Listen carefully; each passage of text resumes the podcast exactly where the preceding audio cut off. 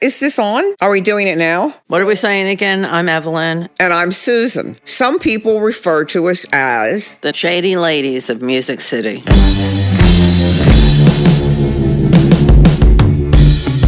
My story's not quite as colorful as Susan's. I never spent any time in prison.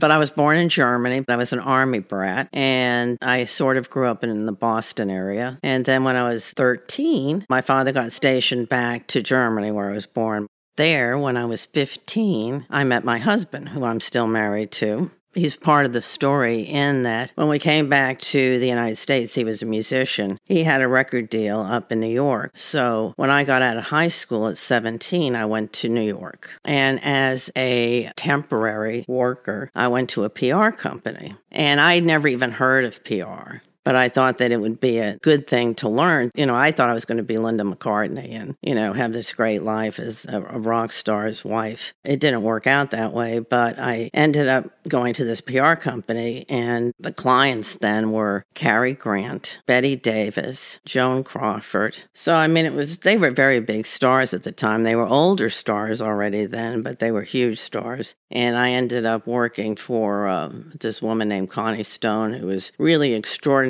woman in business. That, and particularly for those times, she represented companies like Exxon and IBM and AT and T and huge corporate clients. But she got them to put money into the arts. And it was very interesting to work for someone like that because she was extraordinary anyhow in business. And then she was a woman and she was very kind and really gave me a lot of opportunity. You know, I was like her counterpart. She was based in LA and I was based in New York. I also worked for a guy in the company named Richard Grant. Uh, he uh, represented Cher, Bob Mackie, and Diana Ross, and Larry Hagman, and Henry Winkler. So I would be their New York person. So it was very cool. I mean, the people that I got to work with but it gave me a lot of opportunity at a very young age to go into big corporations and to sit in big marketing meetings and you know we launched people magazine and we launched entertainment tonight and we launched mtv and then I got sick of New York. I got sick of a one bedroom apartment. I wanted to live somewhere else. And I thought Nashville and my husband, who was now, you know, no, no longer on a label and very disappointed in his music career, but was a very good songwriter, thought that, you know, well, Nashville would be a great place and he could just be a songwriter. And so we uh, ended up moving to Nashville. And my first client in Nashville was Randy Travis. You know, Randy exploded so big, but nobody quite even, you know, had a, a grasp on it because it was before SoundScan. And then in 1988, it, it seems so long ago. In It was. 1988, I started laughing a lot and met Susan. Thanks for listening. You be sure to subscribe, and we'll be sure to catch you off guard. So light one up and lighten up. And the first full episode of the season will be available on Tuesday, June 4th, titled Most of Our Clients Are Dead. Because they are. Well, first of all, not all of our clients are dead. A lot of my friends are, well, maybe they are. Let's No. think back on clients that are dead. No, we have a few that are still alive. Well, who's dead? A few important ones like George Jones, Tammy Wynette. Oh, right.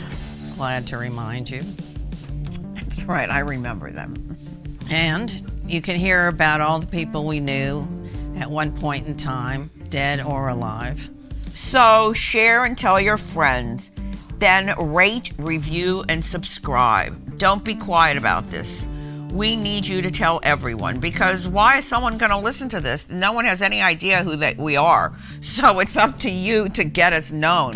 It has to be a viral thing. It has to be a, uh, you know, word of mouth thing because We're putting our faith in your hands. we are. For more information on the podcast, please visit www.shadyladiesofmusiccity.com. Shady Ladies of Music City is recorded and produced in Nashville, Tennessee, and is presented by Monument Records. Executive producers are Jason Owen, Shane McAnally, and Katie McCartney. Our producer is Sarah DeHilly. Our theme song is written and performed by Robert Shavers. He is also our engineer and editor.